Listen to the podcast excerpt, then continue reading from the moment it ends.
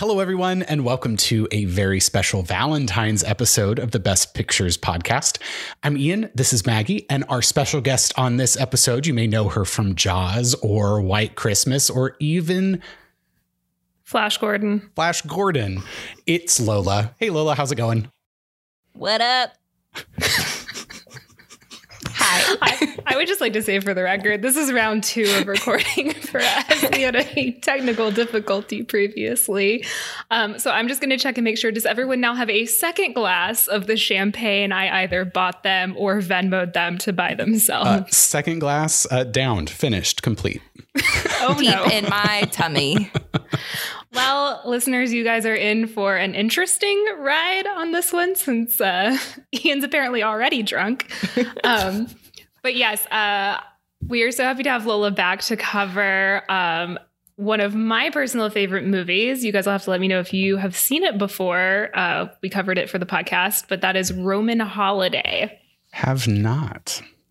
I have, but I didn't remember it was in black and white. So questionable if I were if I actually watched it. well, I mean, my brain will sometimes fill in color for black and white movies for some completely unknown reason. So uh, you probably saw it. That's hilarious because my brain will sometimes take away Technicolor. My brain works how it should. then you need more champagne. Um, I'm listening, but anyway. I'm grabbing a non-alcoholic drink really quick. So go ahead. Roman Holiday is a 1953 American romantic comedy directed by William Wyler, who we on the podcast would know from Mrs. Miniver, The Best Years of Our Lives, and Ben Hur. Actually, I think doing Roman Holiday makes him the most represented director on our podcast at four episodes. He previously was tied with Billy Wilder for three episodes. That's super interesting, actually that it's that few. I kind of would have expected it to be more, but I don't know. I feel like the uh, Academy Awards kind of do get spread around. I think, you know, within decades, you might have people kind of recurring, but overall, I think there's a decent spread. Um, this movie stars Gregory Peck, who we, of course, know from Gentleman's Agreement as Joe Bradley, the hero of the film, and Audrey Hepburn, who we on this podcast unfortunately know from My Fair Lady. That's not unfortunately that we know Audrey Hepburn. I love her. It's unfortunately My Fair Lady won an Academy Award for Best Picture and we had to watch it. I love you and respect you if you love that movie. But I do not love and respect that movie. Yeah, we do not. That's an official position of this podcast. it's a fun episode, though, so I would encourage you to listen to it.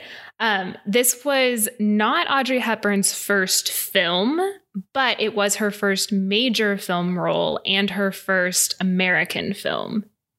And originally, she was much further down in the credits. Uh, Gregory Peck's contract provided that he be like solo star billing. However, halfway through filming, he went to Wyler and was like, uh, hey, she's really good. You really should elevate her to equal billing. Oh, Gregory Peck. Oh, that's so endearing. He like really is Atticus Finch. yeah. I wonder if he also made them pay her more, but I doubt it. yeah, I don't I don't know about that. Um because she was fairly unknown at the time. So originally, Elizabeth Taylor and Jean Simmons were both approached for the role of Princess Anne. However, there were budget constraints because William Wyler insisted on shooting the film on location in Italy. Um, Italy was actually a pretty popular filming location at the time, and I had read that Wyler was potentially trying to avoid being called up in front of the House Un American Activities Committee and was like, now would be a good time to be out of the country. Um, so he was very insistent on filming uh, in Italy, but that made the film more expensive. They're filming outside a lot. And so instead of it being in Technicolor and getting like a well known uh, female actress for Princess Anne, they had to go with black and white and go with a lesser known actress. However, I think both of those things are for the best. I love uh, his quote about how he envisioned uh, Audrey Hepburn and why she was perfect for the role. Was, and I quote, she was perfect. His star had no arse, no tits, no tight fitting clothes, no high heels. In short, a Martian. She will be a sensation. Okay, Mar- how do you get Martian out of that? her look was very different from what was kind of popular among uh, big stars at the time. Uh, but I, I, think it's funny that he acts like that was like super on purpose, but it's like you did reach out to Elizabeth Taylor and Jean Simmons first. I mean, that's fair, but I still think about Mars attacks and that one Martian attempt at a woman from no, Earth. That's, that's a horrific image, and we will not think about it. Gosh, that movie is terrible. that movie is an experience. Awful. It's a delight. Delight. It gave me nightmares as a child. Same. And I watched it like a month ago and I was like, this gave me nightmares. This movie. it's so bad. Cause I, I didn't I didn't know that it was directed by uh whatever that guy's name Tim is. Burton. Tim Burton. So I was like, oh wait, this movie is probably pretty good. And then no. Awful. Terrible. I liked it. So you know well, what? hey, maybe maybe this is a future anniversary episode since we like to do very much non Best Picture winners for those. It's horrific. Speaking of Best Picture winners, while this movie did not win Best Picture, it was nominated for Best Picture and it was nominated for a lot of other stuff. So Wyler was nominated for Best Director. Eddie Albert was nominated for Best Supporting Actor. He plays the photographer Irving. It was nominated for Best Screenplay. Um, Interesting fact about the screenplay. So, one of the main writers and the person who I'm going to say eventually won for Best Story was Dalton Trumbo, who was one of the writers who was blacklisted in the 50s, like 40s and 50s, uh, due to his refusal to testify in front of the House Un American Activities Committee. And I believe we've referenced that in past episodes. Just know it was part of all the McCarthyism bullshit. Um, it is the official stance of our podcast that uh, HUAC and McCarthyism can suck it. But because of that, he was uncredited on the film. And it wasn't until much later when the Academy went back and gave him the award that he had rightfully earned. Um, and so after the film was remastered in the early 2000s, he is now included in the credits. Do you guys hate McCarthyism because you are Russian or? no, I mean, no, no.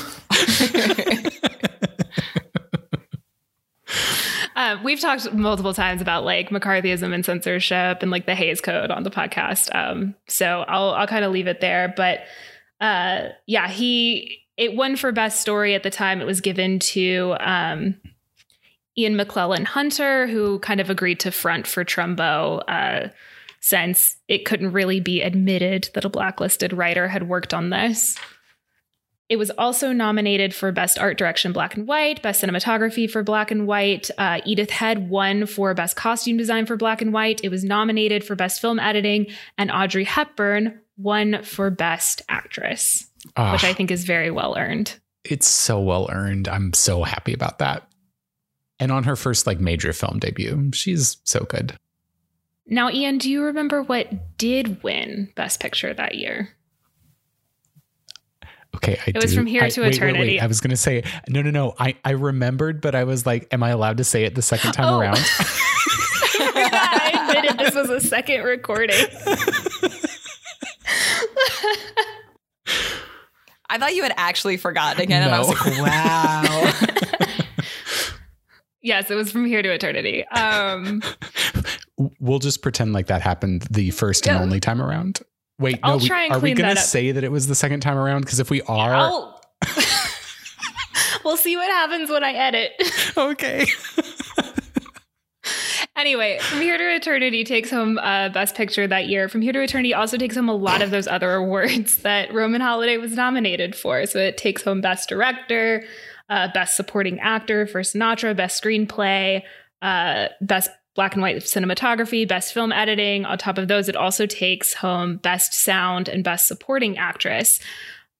I I remember like liking From Here to Eternity uh, a decent amount. Like I'm not mad that it beat Roman Holiday. I think I definitely would prefer and have watched Roman Holiday a lot more than I have watched From Here to Eternity. But I think I understand the win and I'm not necessarily mad at it same, but also how much did the weightiness of uh, From Here to Eternity play into that? Because you know, you know how I have my thing about being like the Academy loves weighty films, but I love anyway, sad. Gut punches. They do. They love sad. Platoon, perfect example.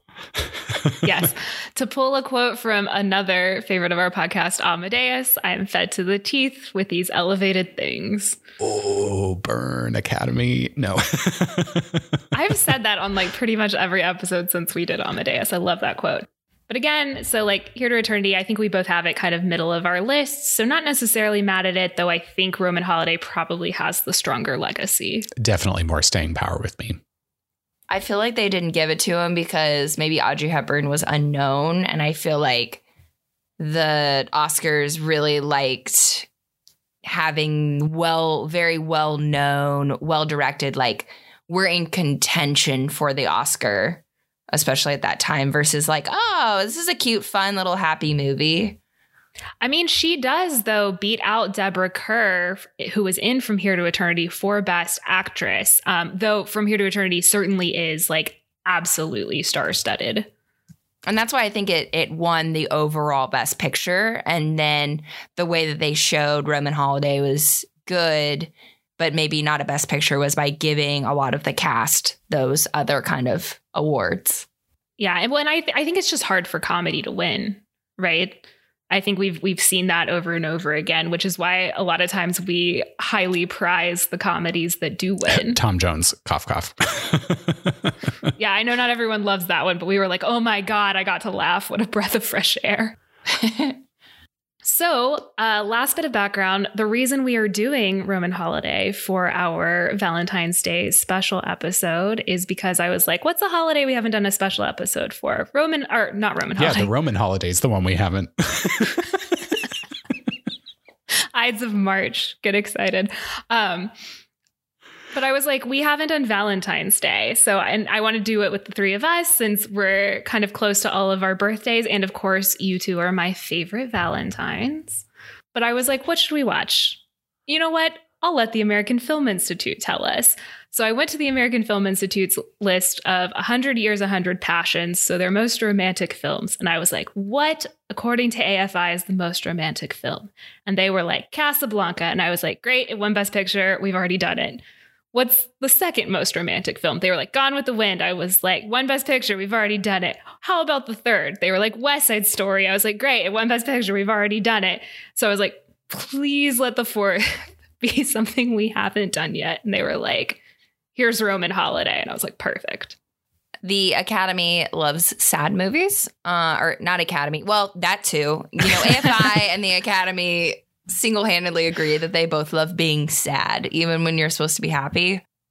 Agreed. Because all all four of the films that I have just listed, uh, the the main couples don't get together, and I think in only one of them a couple gets together. So.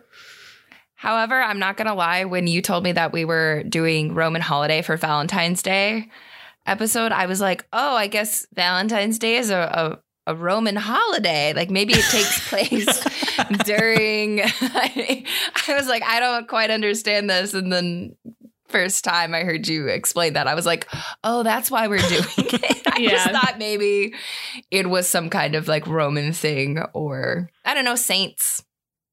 Yeah, I mean, also, I'll just like take an excuse to do an episode on Roman Holiday because I love that movie. And I do think it is a romantic movie, even if you know, it it doesn't necessarily get a happy ending, but I think it gets a perfect ending. It's a great rom com, but I agree with your perfect but not happy ending. Uh, this this can be completely cut. I just have a lot of qualms with this AFI passions list. Okay, you and me uh, both. Casablanca, I'm here for. The rest of them, I'm like, what? Well, like Dr. Zhivago is one of them. I haven't seen it, but I'm pretty sure that's about like the Rwandan genocide. No, no, oh. no, no. It's about the Russian Revolution. genocide. yes. Um, it's long. It's David Lean. It's what I refer to as his most David Leany Davis David It's Lean the lean movie. effect. It's hmm. where you lean into three hours of runtime. Yes, it's where you have a lot of beautiful vistas and not a ton of story happening. That's fair. Uh, it's a Wonderful Life is on there. We've discussed multiple how times how I who deeply despise that. And then you've got My Fair Lady is number 12. If you listen to our My Fair Lady po- episode, you will understand exactly why that movie is not romantic. It's problematic. And I hate Henry Problematic, Higgins. y'all. It's so problematic. I'm pretty sure Gigi is on there, which is super problematic. I've got three more I have qualms with, and then we can Oh, move no, on to the please. I next need section these of takes. today. Continue. Um, Moonstruck. Yes. One Excuse is you. We love Seventeen. You know it was nominated for Best Picture, right? it was nominated for Best Picture.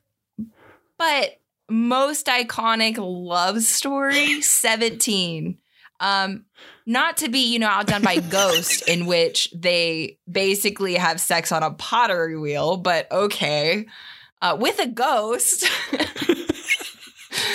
and then the last one in which i will mention i have a lot of issues with is pretty woman which is about basically a man hiring a hooker following and falling in love with her and then the entire movie is about how she's not good enough for him and i know that that one's iconic because it's julia roberts it's like her big breakout but It strikes love it strikes a lot of the same themes as My Fair Lady, not gonna lie. And Gigi, frankly. Um, I would like to point out that that list was created in 2002. So, grain of salt Well- for sure. a lot of bad decisions were made in 2002 and we'll just chalk this up to being one of them thin brows were in in 2002 shiny pants were in flare jeans uh britney spears i'm pretty sure went under her conservatorship uh, in 2002 rough year. so i'm just saying bad year for everyone actually that math doesn't work but that was iconic britney so never mind good decision made but I, I think that's when her and justin timberlake broke Bad up decision made. so also the jean bad jackets. decision Also on a bad decision. I'm I still wear jean them. jackets. okay, no, actually. no, no, no, no. The jean jackets plus the jeans plus the jeans plus both of them in jeans. Okay, I'm just gonna reel Oh. us back in really quickly, and I can't believe I'm the one having to do it because it's usually Ian reeling me back in. Two glasses of champagne. That's all it takes. Let's return to Roman Holiday and dive into watch notes. I need you guys to give me like one minute so I can get more Oh, champagne. yes. Okay, I'll keep talking about movies. I Please hate do Go go on. on. Uh, I just they're all ter- they're all bad. Roxanne. I haven't even heard of half of these. Jezebel. Jezebel is the name of one of the movies. like the best. Okay, wait. I gotta like pull up this list. love movies. I thought that said Shrek. I had a moment, but it wasn't Shrek. If it did, I would honestly be more on board with that. Grease. Grease is on there. That oh, is Oh, God, not a love movie. That is a movie Annie about is on changing this. who you Annie are. Hall is on this list. Yes. Oh yeah, and we've already discussed how problematic that is. Okay, Out of Africa, totally deserved. Oh, I agree on Out of Africa. Uh, while the movie is imperfect, the romance is amazing. Wuthering Heights. That's depressing. Super problematic. Yeah. A lot of these I don't know. And listen, all I watch are love movies. So I have a big issue with the fact Okay, that The Hunchback I don't of know Oh, it's of the these. 1939. Where's How to Lose a Guy in 10 Days? Singing in the Rain, I agree with. When Harry Met Sally, Sound of Music, I agree with. Anna Karenina. It's real sad. I'll give it. Oh, it happened when Night's on there. Oh, the Princess that. Bride is on there. Okay, so they had like 10 good movies. Princess Bride. Okay, I'm sorry. The Princess Bride should be number two. That movie is so romantic. I love it. That's a see, that's a romantic movie. I will agree with that. Special episode where we do our own 100 passions list. Please. I'm in. I'm just saying. I'm really bothered. Okay, we can go back. The un- one of them, sorry, one of them is literally called "The Unbearable Lightness of Being." I don't remember. Oh, Who's Afraid of Virginia Woolf is on most romantic. Oh, no, no, no. I love that movie. It is not romantic. If you're in a relationship like the ones mirrored in that movie, get out. Their definition of love story is regardless of genre. Well, then you've already lost me. It it's the genre is romance movies. Well, you can have multiple genres in a movie. Okay. A romantic bond between two or more characters whose actions slash intentions provide the heart of the film's narrative. That's like every that's like writing a movie or a f- story 101 is like And like, passion why isn't and love. Marty on here? Because the bar apparently is that low. I thought Marty was on there. Marty's real cute. Oh, it is. It oh. is. Oh. 64. It's it's too high though. Yeah, I'd agree. Anyway, shall we shall we watch notes? Yes. We can do a special Yes. episode. Yeah. Angry. Yeah, so I love the way that they introduce Princess Anne. So they start off with this very typical like news montage of going through this royal tour of all of the different locations and all of her different roles that she is playing in this tour. And I really do like how this starts to introduce that like tension that you see so often in in media depictions of royalty where there is this great privilege but at the same time all of this responsibility like just resting on their shoulders and yeah they're going on this whirlwind tour of Europe but all they have to do or all they can do rather is just like go through this 12 hour schedule And smile and wave. exactly I love that in every single thing she is smiling and waving the exact same way. So we're very they're you know they're showing us not telling us just the pressure and also somehow monotony of the life she's currently living. So we move from that into what I think is one of the best character introductions. Uh, we have this royal reception where she is greeting all of these other ambassadors, and you have her enter with her entourage, um, who is a lot of like old dignitaries. She is dressed beautifully in this Edith Head ball gown. Ugh, I love Edith Head so much and like her attention to detail on all of these costumes just oh it's so good we have the it's it's like the little things in this scene right? Like you have the one uh member of her entourage where like she starts to sit down. They're like no you have to stay standing and like greet everyone. And you have this great juxtaposition of her doing like the very formal uh royal greetings uh for this huge line of like ambassadors and dignitaries edited in with the shots of like her fiddling with her shoes because they're uncomfortable. And there's the great bit where she loses one of them and then has to sit down.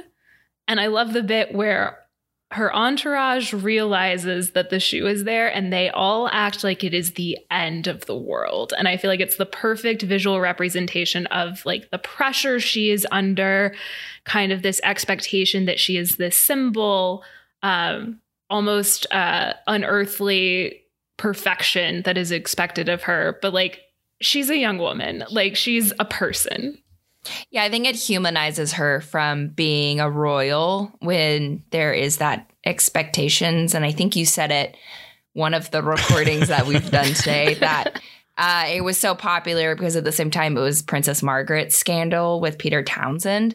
And so it really shows that, yeah, even though they're royal and even though there's all of this stuff, they can still make small mistakes. But as a royal, if you lose your shoe in the middle of a ball, it is just the end of the world and everyone will judge you and it'll ruin trade relations and you'll be a scandal for the rest of your life.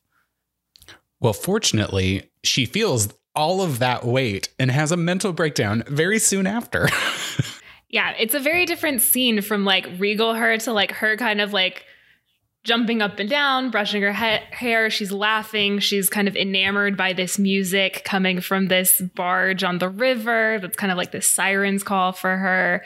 Um, she's talking about how she hates her old nightgown. She wants to wear pajamas just the top. And they do play up her youth so much in this scene which i think is i don't know in in the context of trying to show how she is a person and separate from her station as princess anne i think it works really well but i i'm not sure how i like it in the larger context of where her character goes afterwards because she is more shrewd than she lets on. Maybe not like the most worldly but uh, like from a narrative perspective i'm okay with it but maybe not super jazzed I like it because we do see such a transformation in her and I I feel like at the beginning she's she seems so young because she has been so sheltered. Um like you have the countess who is sitting there going through her schedule or schedule, both are correct. Don't know why that line sticks with me, but it does. because you like to say schedule schedule. It's fun. But as she's going through it, you have the like, thank you, no thank you, the like, oh, which you will accept. Um, and kind of the escalation of that, which leads to the breakdown. And I feel like that gives her such a place to grow at the end. I one other bit of criticism here, which like don't take this as me thinking that Audrey Hepburn didn't deserve her win for best actress because she 100% did. I just I wanted a little bit more subtlety in the build up to this outbreak and eh, I know maybe that just bothers me more than it does you all, but it just felt like it was very muted and then immediately went to this like tantrum level of her like screaming and banging on the bed. Um, and I know that she can like give us these really great levels. So a little bit sad on that. I'm going to chalk it up to less than stellar directing in that moment, but that's yeah, just me there. Very, very my fair lady of zero to 60 real quick on the emotion. And it's almost, and that's the only scene that you really feel like that. But it felt very like, okay, where is this coming from? And you get, like Maggie said, you get the buildup of, oh, it's very overwhelming of a schedule and things you have to do, and yes and no, don't accept, yes, accept. But then for her to like all of a sudden be like screaming and crying, it did it did kind of take you out of the scene for a moment because it was like a little too much. But I know that that was probably very muted for the time as far as acting. So I, you know, it's kind of I think it only it only bothers me because it feels very My Fair Lady esque. It doesn't bother me quite as much as does you guys. I think for me, I saw it more as just a like this usually very like calm and reserved person has absolutely been pushed to her brink and like that's her snapping point. Um but I do think kind of the scene that follows that is very important where you have the doctor kind of being the first person to really treat her like a human um where he's you know she apologizes for crying and he's like it's very natural to cry like you're fine. Um you know he does give her a sedative but he's sitting there going you know i think the best thing is for you to like this will help you sleep but the best thing is that you should just do what you want for a little while versus you know her caretakers being like well this is just going to mess with the speech tomorrow. Like she has to be somewhere at 11:45 I was fully expecting at one point just being an older movie for them to be like oh, this drug is cocaine or like something like horrific. Um, and it wasn't good because I mean, it basically had her knocked out for like 18 hours, right? I mean, that was a really long time yeah. for her to be completely like inundated and having nobody watch her. Well, it was uh, 1950s Ambien because she was sleepwalking the hell out of that drug.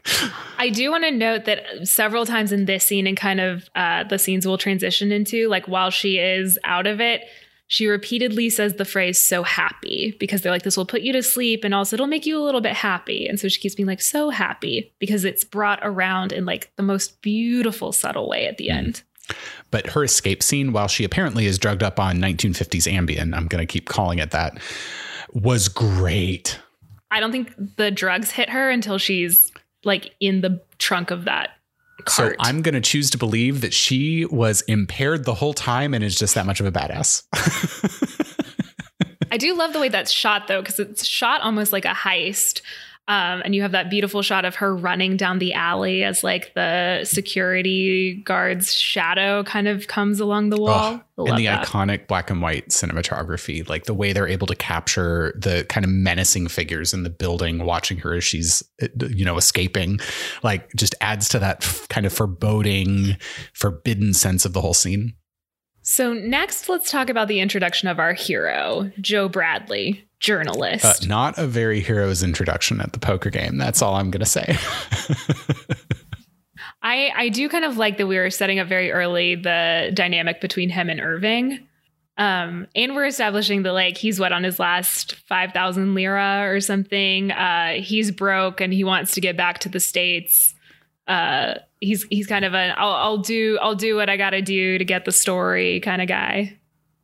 I think any movie that uh, kind of immediately puts the stakes, whether it's monetarily or career or something like that, is always good because it's like there's so many scenes in which he like gives her money or pays for something or does something that for her she doesn't understand how much of a sacrifice that is but then as you go on it kind of shows like how much he cares for her or how much he wants this interview, depending on how you interpret it. So I like movies that kind of initially establish, like, hey, this is a lot to them and this is a big deal.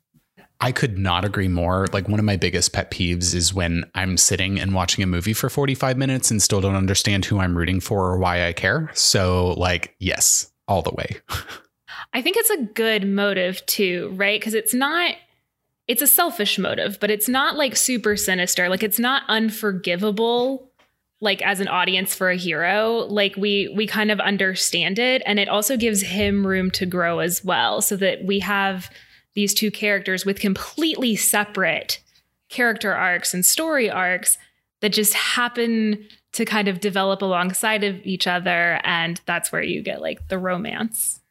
For sure. And we get their first meeting very quickly as he's leaving this poker game finds her passed out on a park bench or a monument bench. I She's like on the side next to some some ruins, you know, those things that are just scattered around Rome. Casual ruin sleep. But I love the like when she introduces herself and she's just like charmed and like does the hand. Um I think Audrey Hepburn does a great out of it. Totally agree. And the physicality that she plays it with, like when we to jump ahead a little bit like when we get back to his apartment the way that they're going up the spiral staircase and she just like misses the stairs and is walking around at ground level. Like just i wouldn't call that a little thing but it's just she plays it so naturally it doesn't feel like an act. I think they both nail the physical comedy. She's very good at playing the aloof uh damsel in distress or the damsel in distress that doesn't know they're in distress right that's I think her sweet spot for sure. Well, and it's just like the little things that they do, right? Like they they're not hamming it up too much because that's not what this film is, but it's like little things like him moving the money from like the pocket next to her to like a different pocket because he's like sus of her and like little things with like her just missing the staircase but like continuing to float along and he like twirls her and brings her back um the little bits of like them stopping and her just like falling asleep against his back and then him trying to like prop her up again. Like it's it's a subtle physical comedy, but it works so well. That's how you know they're good actors, right? Because there's a good chemistry between them. I don't I feel like it it felt more natural than maybe other movies when they try to imitate that same sort of chemistry and physical comedy between two people. 100%. Absolutely.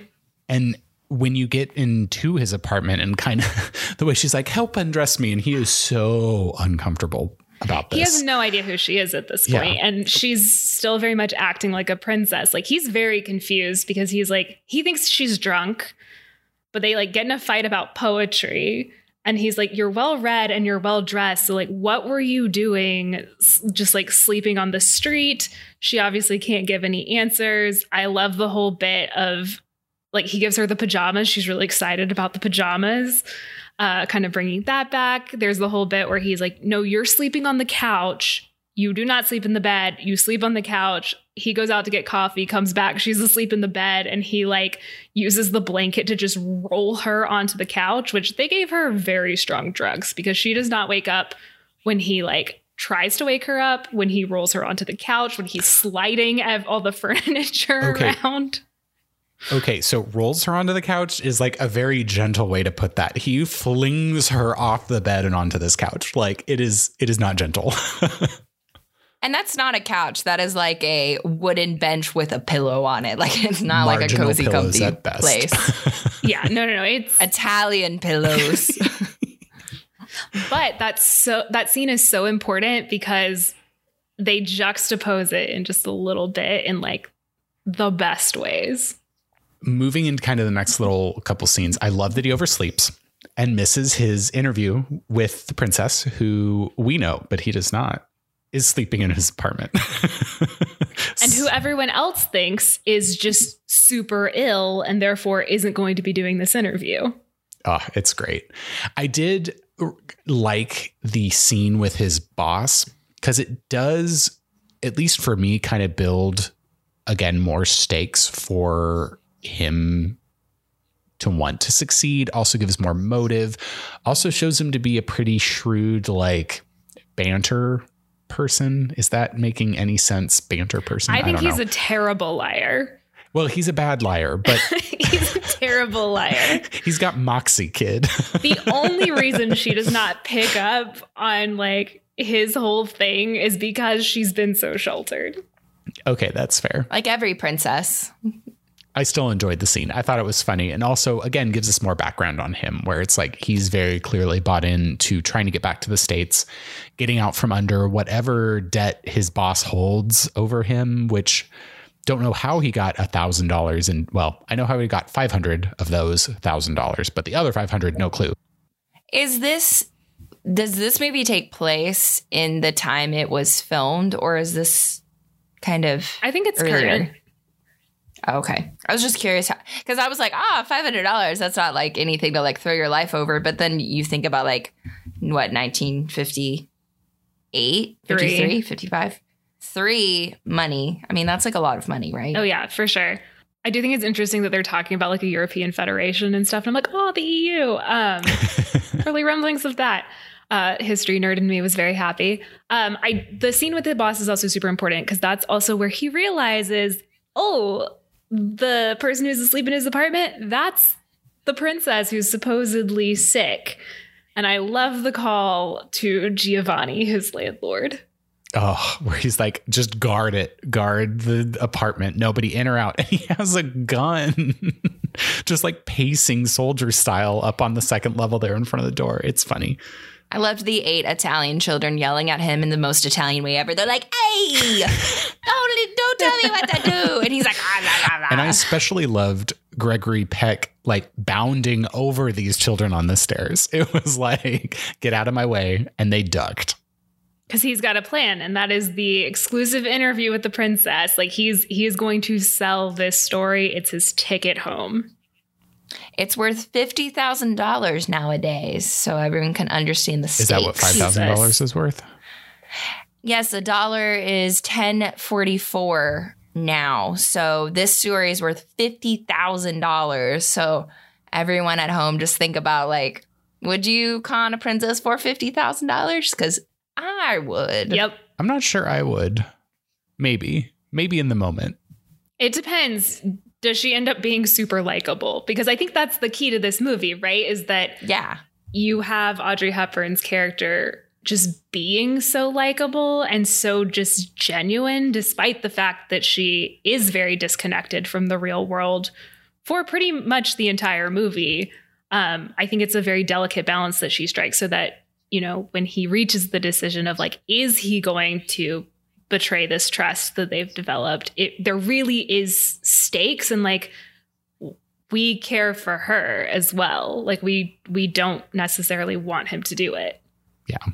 And I think honestly, her likability and naive, naivete really show in when she's woken up and then ultimately is leaving the apartment. Where I liked the parallel to her seeing all of the ornate ceilings in the palace or building versus the water tank in his apartment. Great, great piece of filmmaking there.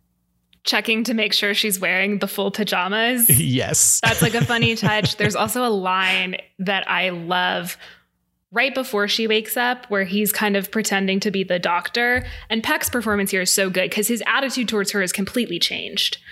Like he's being much more careful with her. He moves her from the couch to the bed because he's like. I can't, I can't. Yes, he like picks her up in the classic princess carry because he's like, oh, I threw the princess like halfway across the room, basically. And I love the bit where she's still half asleep, thinks she's talking to the doctor, and is like telling him about this dream she had where she was asleep on the street and this young man found her and he was tall and strong. And he was so mean to her. And I love the cut to Gregory Peck's face where he's like, oh shit, I was mean to the princess. So there are a couple more funny scenes, especially the one where the cleaning lady comes in and discovers her in the bathtub and basically is like, Judgy. Hoer. oh, it's well, did you notice that parallel too when uh, his neighbor saw him giving money to the loaning princess? her money. Looked real sketch. Well, I'm, I'll put Yes. it that way. But I, I love her kind of enamorment as she moves through the city and the market and all of just the random everyday things that she does, like buy a pair of shoes or get her haircut in that like very iconic kind of pixie short do that you see Audrey Hepburn in. Like it's such a delight to see her wonderment at all of these banal things that she's never really experienced. And then contrasting that with Gregory Peck trying desperately to follow her. He's called his photographer friend and he was like, trust me, I've like got the scoop of the century. He's trying to steal a kid's camera at the Trevi Fountain so that he can get a picture of her getting her haircut. Like just the different experience that the two of those characters are having at the exact same moment. It's I think here's where the editing nomination comes in. I love um I love the part when he is stealing the camera because my husband came in and was like, "Is that man just taking a kid's camera?" And I was like, "Yes, he is. Uh, no context, but uh, don't worry, it's okay. You root for him." I love, I love when people come in in like a weird scene in a movie, and you have to be like, "I promise this makes sense. It's okay." I did have a question about the haircut though. That was that her real hair? I actually don't know. Because I always love a good like actual It looks hair. like it might have been. Like I don't think they could have done wigs that good back then, where it would look so natural. But it was it was I think anytime there is like a haircut scene in a movie, especially when you get down to like the princess or like a transformation or like a revolution-ish sort of thing, I always love when they do a haircut scene or a makeover because I think it's such a good representation of like growth and change without having to like blatantly say that. Well, and it's it's such a symbol here, right? Because you have like the long hair, which is at that time more old fashioned, into kind of this like shorter, more modern, more grown up haircut. And so it is the symbol of the transformation that we will continue to watch her have. So a this is not a very reliable source, but they say yes. It's answers2all.com. So like a cursory Google search uh, says yes, but I'm not going to put too much stock in it yet. I think it's very possible. Yeah. I do love how mad the barber is about it at first. That she wants to cut off all of her very pretty hair. And then the moment where he kind of like sees, like, oh, wait, no, this is going to look really good. I see exactly what to do. I just thought that that was like such a charming moment and such a good performance from um, Paolo Carlini, who plays the barber. The random side characters are really spectacular in this movie. You seem to kind of have fondness for each and every one of them, even if they only have like one line in the scene, which is really fun for me. Yeah, I think that's a testament to performance and acting. Or no, performance and acting, performance and writing. Totally agree. It's like they play into the tropes that you expect, but in a way that aids in the overall effect of the film. So I'm with you 100%. And that feels genuine and real. Yes. Let's talk about uh, lunch with Irving. oh, this scene. I love that she orders champagne with lunch. Uh, cheers, champagne with us. But Irving is so dense. I kind of love how they have introduced him as this womanizing, like photographer type that you might see in like a late 60s film, but really it's the 50s. Um, He's an artiste. yes. But it, the way that he repeatedly does not get that he is not supposed to talk about Gregory Peck's job. to be fair, to Irving, that's a weird thing though, right? Like that's if one of you was like, "Hey, meet me at this cafe," and I met you and you had like some random person with you, like I would not I would not expect either of you to be running around the city with the princess.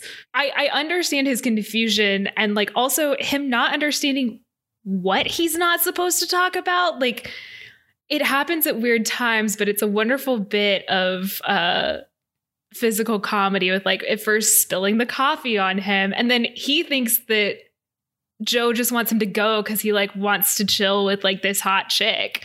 So then he's like fine, I'll go, but Joe's like no, stay and he's like what do you want from me? I love it.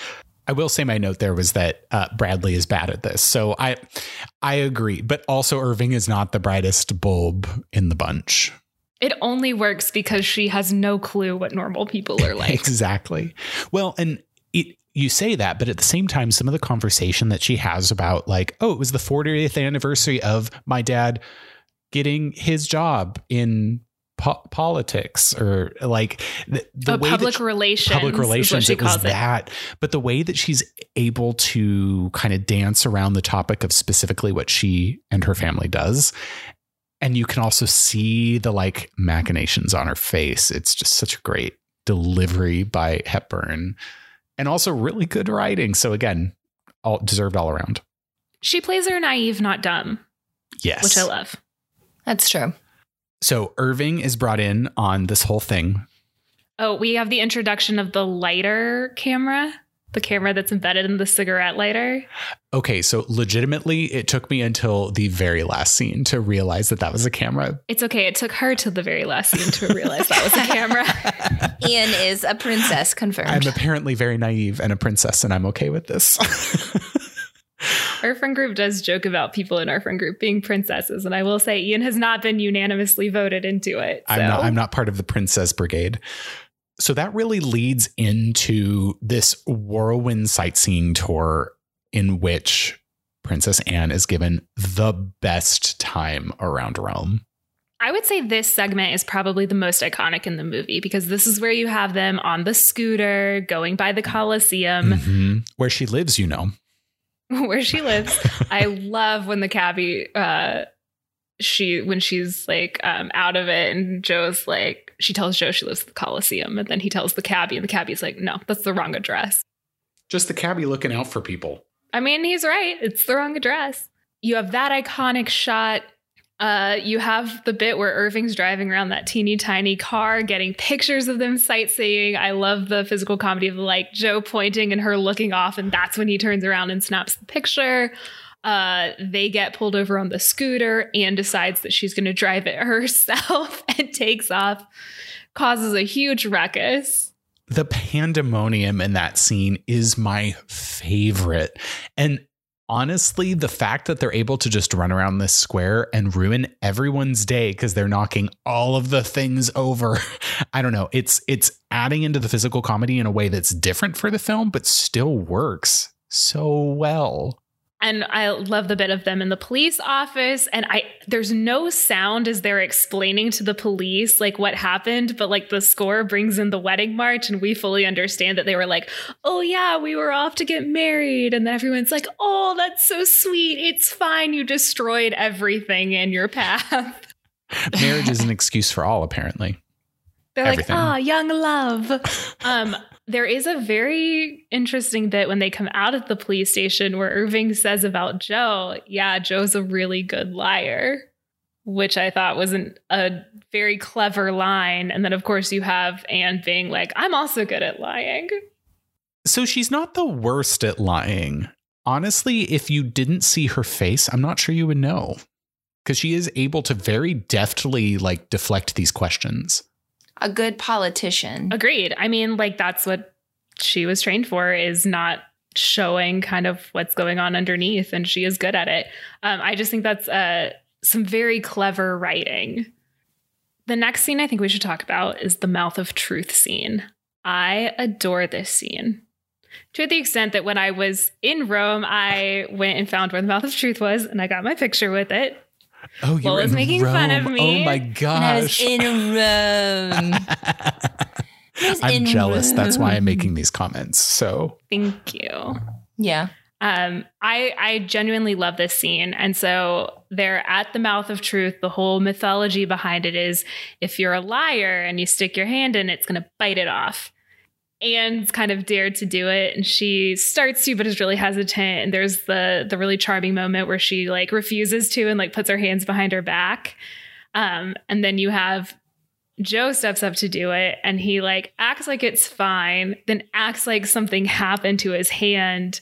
And then when he pulls back, because Anne freaks out, it startles her.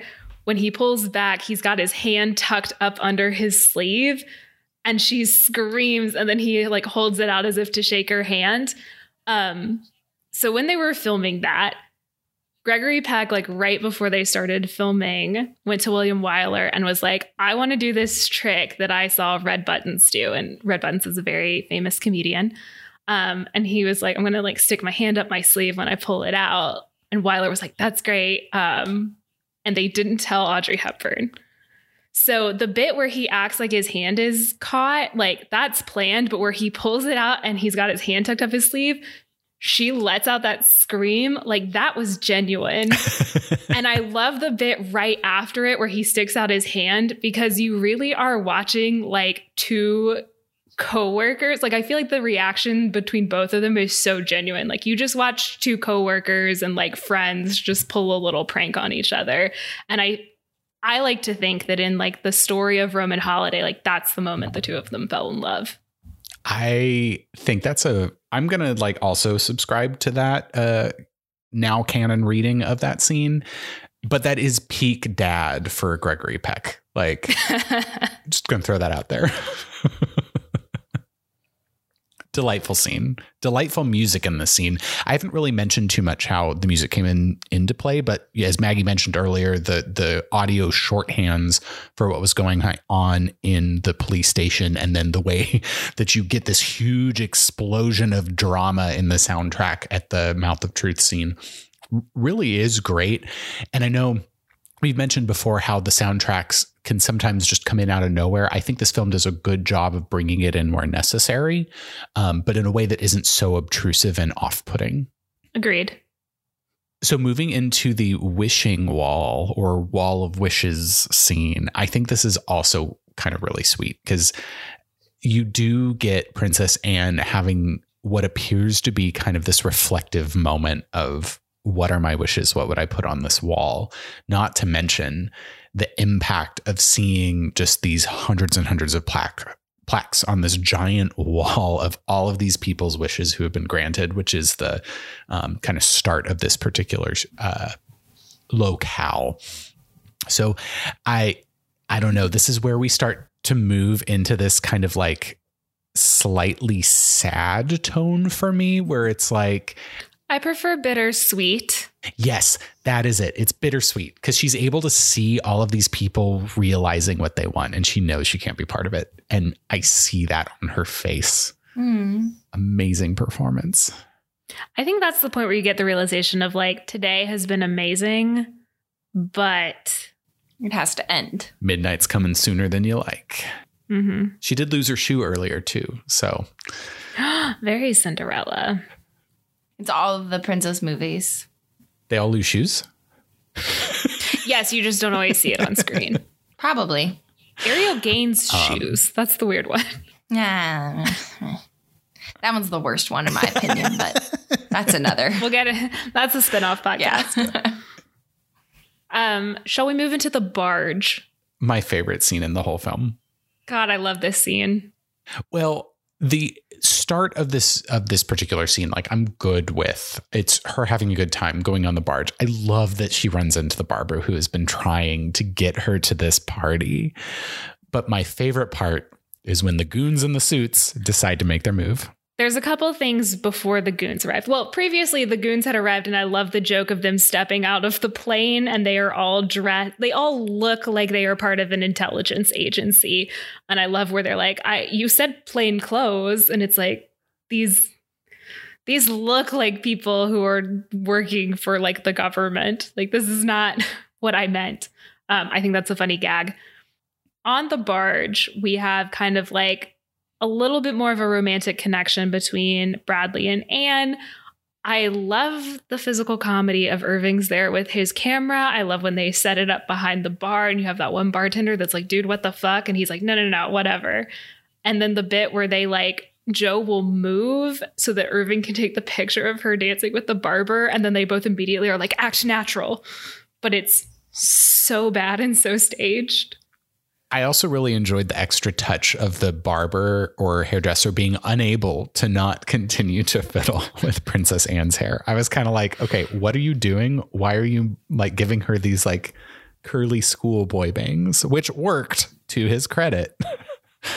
but also, I thought it was funny that on the dance floor, he's literally pulling out a comb. Yes. and adjusting. Yes. It's hilarious. Um, and it's so fitting that her her day kind of ends on this barge, which is the one that she was kind of like dreaming about early on. Uh, we also get a really fun fight when the goons show up. the most fun. And also, what did these Secret Service agents think was going to happen? Like, she 100% was going to cause a scene. Like, well, maybe they didn't know that, but I knew that she was going to cause a scene. And I loved seeing it coming. Oh my gosh, yes. I love the bit where uh, she cracks one of them over the head with a guitar, and Irving didn't get the picture, and he's like, Smitty, because she said her last name was Smith. Um, and he's like, hit him again. And she does, so he can get the picture. Granted, she doesn't know that, but like, I, I love that moment. Well, and the fact she is literally hitting them on the head with bottles of wine slash beer, like she is in on this. It's like such a, a raucous end to her time as a commoner. Well, and you have like her and Joe escaping, and you have that shot of like them coming up one side of like the dock uh, behind that building, and you we can see the Secret Service agent like standing waiting, and then Joe turns the corner and he gets punched into the river, and then her just running and jumping into the river as well. Everyone at the party's cheering them on. and we get their first kiss, which is cold and wet but romantic. Your face, though, that was glorious, right That's there. how they kissed. It was all tongue. No. Uh, we're strictly under Hays Code right now. No tongues, Tongues don't exist. no butts, no side boob. no tongues, no side boob. it's very sad. Insides don't exist. we are but shells shell of, of our human former beings selves. only. Okay, where are we? Where are we in this? I'm distracted. Um, it's a very sweet scene between the two of them because both of them know at this point that like this this doesn't last. Okay, and then the way the writing takes this into talks of like domesticity and settling down, like again, Very fifties.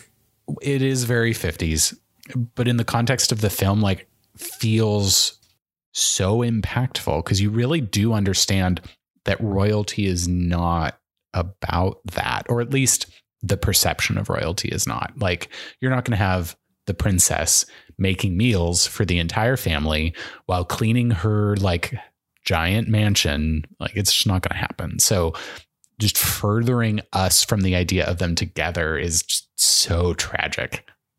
And that both of them know it, I think is the thing. Although, like, again, to this point, she doesn't know he's a reporter, even though, like, there was the moment where he gave his press card to the police. Um, and she's like, wait, you're with the press? And he's like, oh, no, no, no, that was like a lie. You know, she doesn't know who he is. It, I don't know. There, it's such good performances in, the, in that scene because there's like so much unspoken that they just do an amazing job of communicating. Yeah. Yeah. And the ride back just continues the, to wherever she's staying, that palatial building. There's the line of like, I'm going to walk to that corner, just drive off. Don't watch me beyond that corner. Um, it's a bit of foreshadowing for the very end uh, where he he does watch and kind of waits, and there's a moment where I think he's hoping she's going to come back, and she doesn't. Yeah. But even leading up to that in that tiny car with them so close, but shrouded in darkness with this like stark flash of reality or well, it's the street lights, but like I take it as like reality intruding into their like fantasy that is this Roman holiday. The gates of the palace too, like that, like her gilded cage. Oh, it's a, it, visually this this sequence for me is visually like stunning. Not that the rest of it wasn't, but again, it's this black and white cinematography you can do like especially in this moment is doing all the things I need it to. Lola, do you have thoughts? Uh, no, I think you guys caught it. I don't. I just I want to make sure you're you're not. I know, but I don't. I don't want to intrude when I don't have anything to add, just to say something. Fair enough. I just want to make sure you also don't get talked over because Ian and I are very used to Yeah, sorry. Uh no, I have something I want to add. Uh, tiny car, beep beep, love sadness. A streetcar named Bittersweet sadness. Despair. Ah, that's so much better. wait, wait, pause. I want to act like I said that. Okay, okay, let's go. It was a streetcar named Despair. Oh my God, Lily, you're so smart. that was so Thank good. you. I came up with it all on my own. Greatest mind of our generation over here. Between the two of us, we've one one good mind. and like three brain cells. Yay. Actually, four between the three of us. I can add one. Spoons is here too, so technically. Okay, so five. Spoons and I have the same number. Um, I was gonna say that means Lowell and I each have one and a half, so we're the smartest people in the room. actually, which of you has the second brain cell? Because that's the question you can't share. I don't think one of the dumbest people in this room gets to dictate the parameters of this experiment. I think the the extra I one goes no to argument. spoons. So I like that. I do love the change in Anne when she gets back, though. One, she's in a black robe. And the way it's mirroring the earlier scene, like she's in in the robe, she's not in like the more childish night dress. Um, she is addressing her entourage very differently. She has a tone of authority. She has a confidence. She very plainly states to them uh, because they try and pull the like your responsibility, and she's like, "Oh, I'm very aware of it, and if I wasn't, I would never have come back." Such a killer line. Such a killer line. And I also felt so bad for her in that moment that she has to put aside this amazing experience and the chance at doing what she wants and what would be she would be happy doing. like that pressure. I just yeah. I mean, I think that's part of the growth, though, right? Is like her growing into that role. And sh- now she's doing it because she made the choice to do it. It's not something that is foisted upon her. Um, I love the dismissal of the entourage. I love when she dismisses the countess, uh, who goes to bring her the milk and crackers. Um, I feel like that's the final symbol of like uh, childishness gone right there. I think it draws a good parallel to the cinema classic The Prince and I, in which he also has a American holiday and then he goes back and he's like, "Well, this is my life. I've accepted it." So, same movie. Happier ending in that one, though. I think. Am I remembering right? Yeah, I think it does end with but they're not together. I don't know. They're like almost together. I don't know. I'm gonna need to rewatch she goes that one. she does end up going to Sarah Lawrence or something like that. And then he like visits, which is you know, if there was a sequel, they would have broken up. yeah, I think we talked pre-recording about how um, part of the reason this movie has the perfect ending is because you know it would never work out, and this movie admits it instead of waiting for the sequel. Well, and they originally wanted to film a sequel, I guess, and then it didn't get moonlighted or whatever the term is in the cinema. Greenlit? Greenlit. Okay, I'm sorry. I'm I like moonlighted. it doesn't get it doesn't get the boobies we all wanted.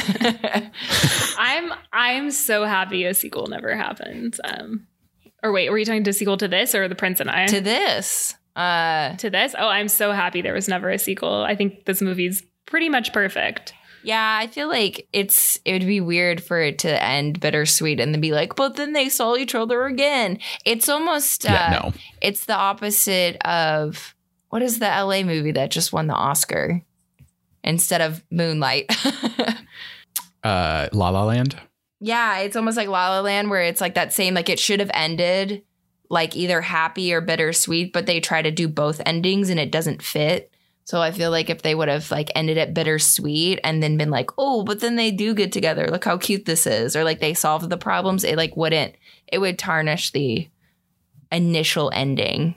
Totally agree. That's one of my many like issues with La La Land. I love that movie, so we're gonna disagree on that one. It's a Hollywood circle jerk. I'm not for it. I love a good Hollywood circle jerk. Special episode.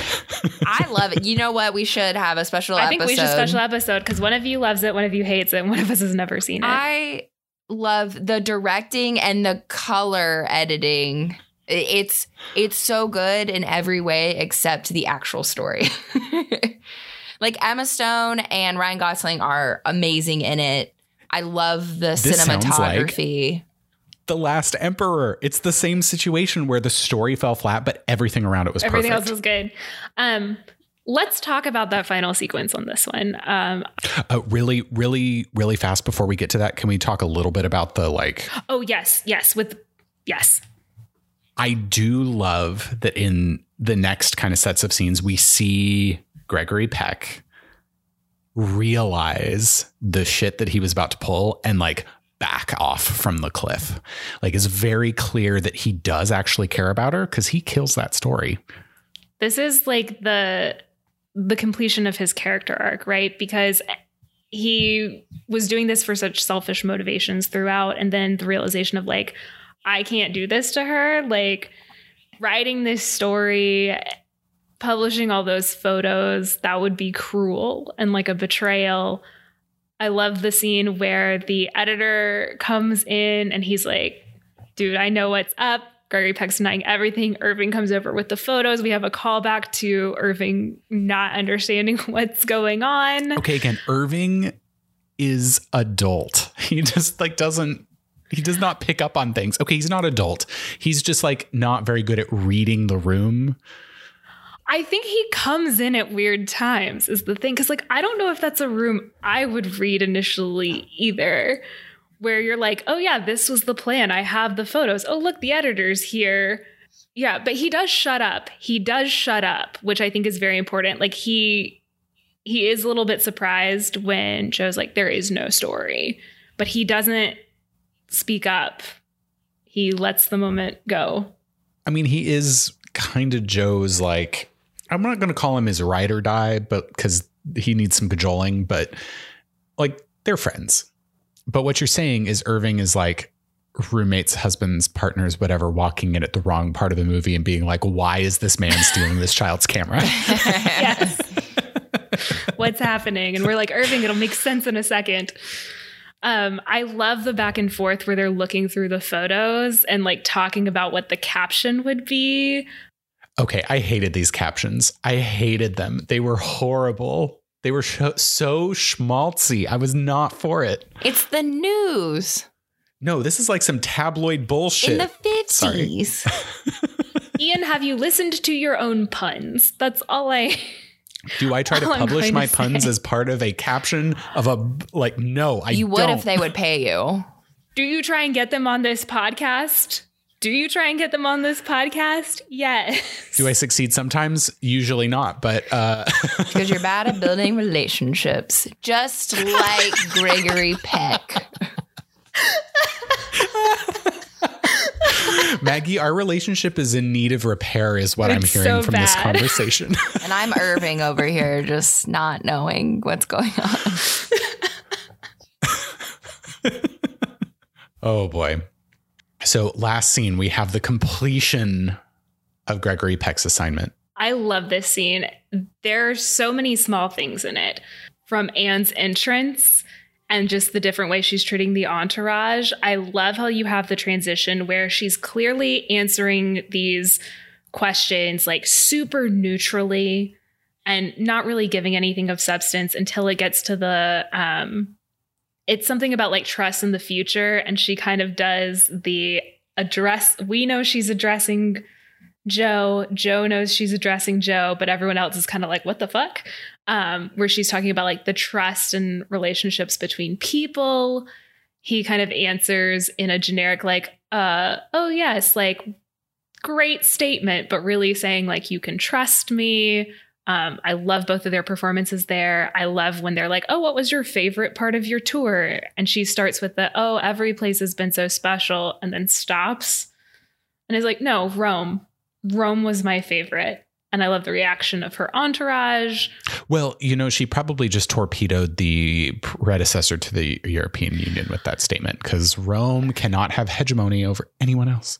I'm sorry, but like no, like ugh, it doesn't really matter what she's like. She's such a figurehead. Like she's, it's it's almost like they put so much pressure on her that doesn't need to be there. But I like the moment of her like being her own person and being like, no, I have an opinion. And yes, it's on something innocuous that like doesn't really affect anybody, but like, I'm to say this. It's her being more than a symbol and a shell. I just, uh, your whole thing about the royals having a opinion on something not mattering, it totally matters. I mean, her, the opinion of the crown princess of a very small country in Europe is not going to affect whether or not there's a European Federation. You don't know that. Whoa, so many mic drops in that statement. I'm just saying, like it, it wouldn't be. You're just insulting a princess of Genovia in which she changes the world. Okay, the Princess of Genovia is a completely different case, but you know what I mean. Uh, no, I totally agree with you that I love that I see her personality come out. Again, we're talking about the movie Princess Anne, not the royal, real Princess Anne. And I love this for her character. And it's something so, again, it's something so innocuous of like, oh, which city did you enjoy visiting the most? Like, who fucking cares? Joe cares because he's really pleased by that answer. Yeah. Well, yeah. I love the moment where she's like, I'm going to greet members of the press. And then she stands up to walk, and all of her advisors start walking with her, and she just stops. Such a power play and something we never would have seen from Anne at the beginning of the film. And then the shot of her just going down the line of reporters until she gets to Irving and Joe. Irving taking the picture with the lighter camera oh, and her reaction. And the gesture of him giving the photos, that just like broke me. That's the closest I came to crying in this entire film. I think I tear up at that point too. It's such like a a gesture of like a friend, right? Because there's a little bit of a joking nature to it and it's it's like a type of relationship that I feel like she's never really had and would be very hard for her to have in the future too of just that like a oh yeah, I have embarrassing photos of you. So the final final shot of this movie is the most perfect shot ever for me. Like, okay, don't give me that look. I know you don't necessarily agree, but Gregory Peck walking out of this giant hall after waiting to see if she would come out and greet him as he's flanked by the staff. Like, it's so lonely but you're still like I don't know. It it just like creates this really nostalgic, sad like okay, this really is done feeling that you just like feel so deeply. I don't know. You can hear his footsteps echoing through the hall, and then the moment where he pauses at the entrance and turns around one last time to see if she'll come back. And I feel like in a less perfect movie, she comes back. But we know she's made her decision. Like, we know based on the conversation that, like, this would never work. Like, it's such a beautiful moment, blip in time that they've shared, but the realities of both their situations, like, this never works.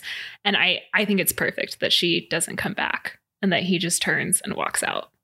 Well, and I think it captures the idea that like you can be in certain relationships that are perfect at that moment, but are probably not perfect long term, which I think a lot of movies kind of neglect to bring up that point is like you can have a fling and it's okay and you can look fondly back upon that fling, but there were certain things like if you were going to really if they were truly ever going to be married or get together like i think the fact that they lied to each other uh, for most of that initial relationship would be a huge actual issue course money and roles and all of that stuff would be an issue but like i feel like a lot of movies try to still force it and be like ah they won't remember but this movie does a good job of like accentuating like the Roman holiday. Like sometimes you go away on a holiday or you go to the certain area and you have like that perfect romance that can be perfect in that moment and doesn't need to go any further. I think that's a perfect summary. Yeah, you took the words out of my mouth. Like the holiday, you're in a fantasy land. Like everything works. When in Rome. I mean, to bring it to another love movie apparently on AFI's is Grease, where at the beach that summer it was a perfect romance, but then when they try to replicate that romance in real life, it doesn't work because they're not, you Sandy know. has to like totally impugn all of herself to like be with this douchebag and then ride off into the sunset. Sorry, I have thoughts. No, Fly fly in their off into the sunset if you remember correctly. no, but I mean, I think that's such a great point of it really is they both needed this so much and they both grew so much from it. And when it ends, that's fine. Yeah, and I think acceptance is like very important and I think a lot of movies don't play on accepting things when they're over. I love this movie so much. Eh. It's so good. And I, oh, this was the bit that I meant to mention earlier because I had highlighted the so happy earlier. I'm sorry. But when she, uh, quote unquote, introduces herself to him in the line of reporters, he's the only one that she greets and she goes, So happy, Mr. Bradley. Oh, That is so sweet. Like it's It's a really sweet touch. I feel like we did only in pass. Well, no, we explicitly talked about the writing, but like it is so tidy. tidy. I like that. there's so many good lines. I agree with you, Maggie. I I do actually really like this movie. I think it it is delight. It it like hits those melancholic notes that I need in like a rom com because you know I got to have has a lot of complex brooding ennui. Yes, exactly. Yeah. But I I enjoyed it. I like movies that end happily, but you know, it was good. So had they gotten back together, how would you feel? Uh, I think we would have had a totally different review of like, this is stupid.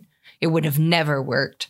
But I really like it. I think, um, I just, I don't think it should be number four on AFI's most romantic movies. I think it's romantic, but it's, it's, more practical than romantic most of the movie.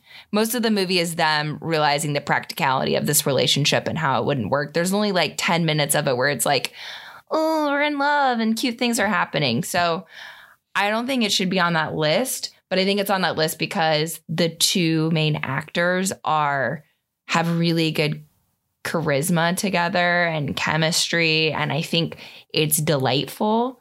So I think it should definitely be on that list. But number 4, I would put it on the list. I definitely wouldn't put it above Princess Bride if I'm going like pure, Cutesy. purely romantic. Or hell, even Marty. Like Marty was an imperfect movie, but it had a lot of sweet tendencies and like a really sweet ending. And like, I don't know, maybe the complexity is why they, the emotional complexity that is, is why they put it high. But I'm also like, if I'm talking about passions, It's also almost a perfect movie.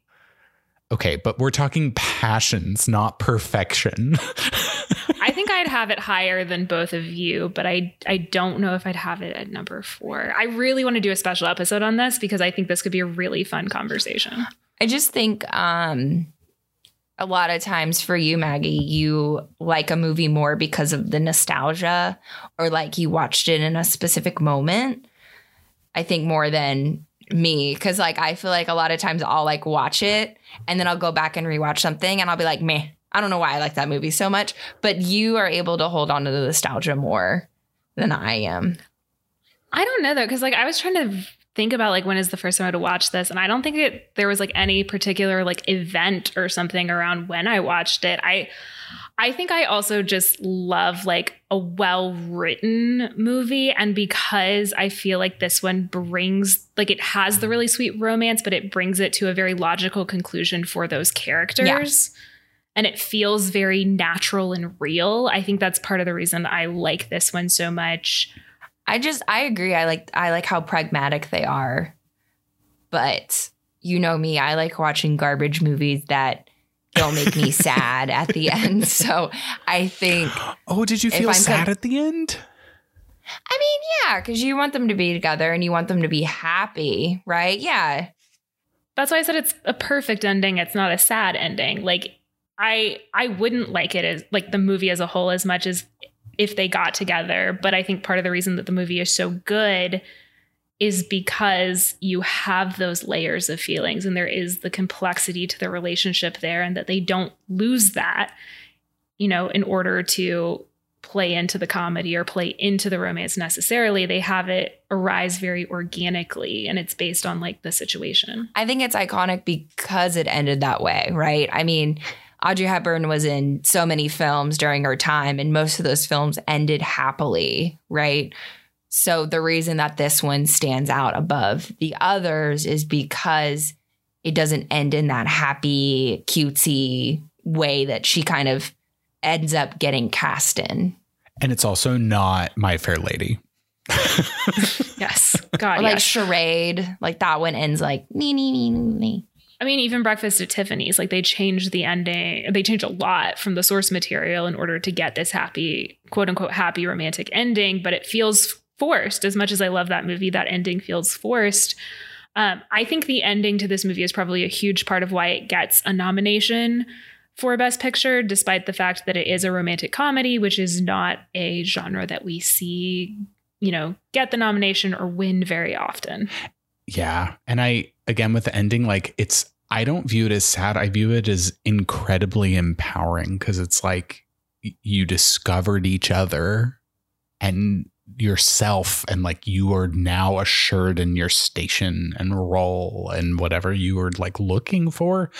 And yes maybe you will look back on this with like oh that was a nice time. I'd like to go back there. Especially from princess anne like i see that growth into uh, this assuredness and I, I don't know i see that as like very positive any additional thoughts before we hit our wrap up why was it called Roman holiday? Is it because it's in Rome on a holiday? Because she kind of takes a holiday She played hooky. from her royal. so it's not because Valentine's Day is a Roman holiday.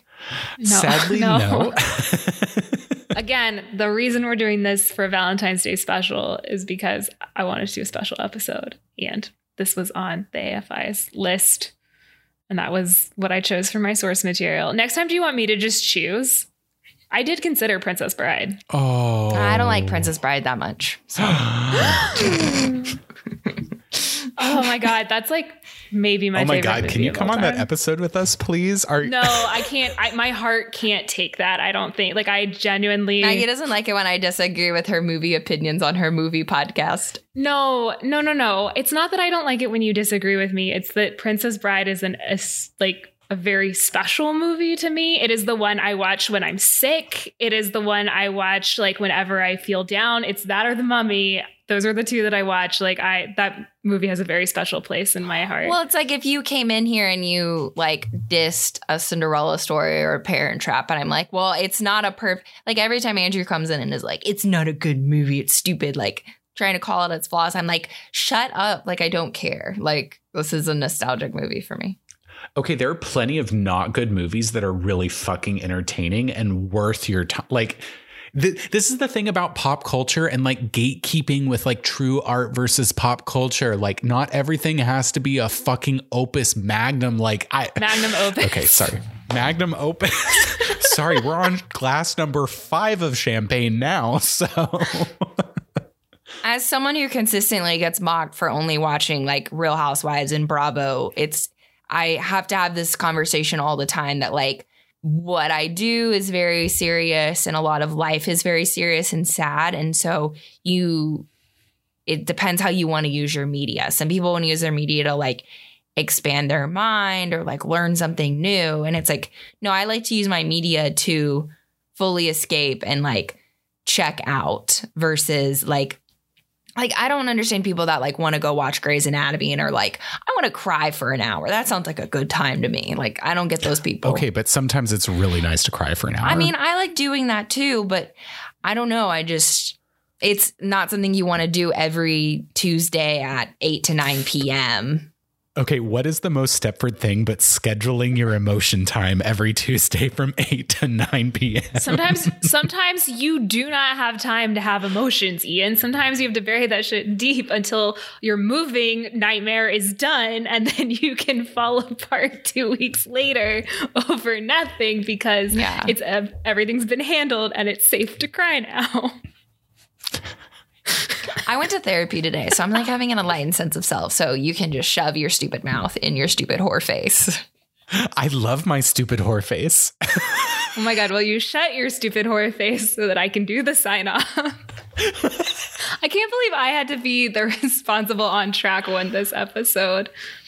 Okay, no, you let me get two glasses in, two glasses in with champagne, and then we restarted. That is, have you been recording this whole time? I meant to ask like a good 45 minutes ago. Nope. No, I have. I almost had a heart attack. Please don't joke like that. Um, thank you for uh, joining us on this very special episode. Lola, thank you so much for being back. Anything you want to plug?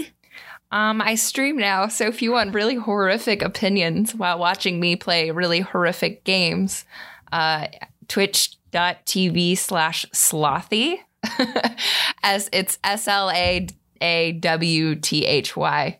uh, send me a follow and uh, you'll see Maggie and never Ian in there, and it'll be really fun. Oh my god, I feel so attacked right now. You You're just old. Um, yes, again, thank you so much for joining us. Definitely check out Lola's stream. It's a good time. And I think you play really good and interesting games and always have good stuff to I heard say. you played Bioshock, so Story-driven I'm a big fan of that game and you. So but not a big enough fan to drop in for that one, apparently. okay, it's been a weird month slash Mm. 24 months. I've only been streaming for like four, but you know. but no, uh, but I played Bioshock and it was really fun. And I do variety games and very story driven games that tend to be sad, which is kind of ironic considering I hate sad movies. Um, again, if you want to hear more of Lola on our podcast, she was on our Jaws episode, our White Christmas episode, and our Flash Gordon episode. I think that's all of them. She will definitely be on more in the future. I can tell you that. Um, and then you can join us next time for. An ep- a canon episode of sorts. I'm not 100% sure the order in which everything is coming out, so uh, it's going to be a surprise. Have fun with that. Okay. um, but thanks again. In the meantime, you can find us on social media. We are at Best Pictures Pod on both Instagram and Twitter. Definitely a little bit more active on Twitter. Uh, let us know your thoughts on Roman Holiday. Let us know your thoughts on AFI's 100 Passions list. I'm curious to see if anyone else uh, thinks similarly about that uh, as we do. Let us know if you want us to do that special episode where we kind of create our own list. Um, rate, subscribe, review, all that good stuff. And we will catch you next time.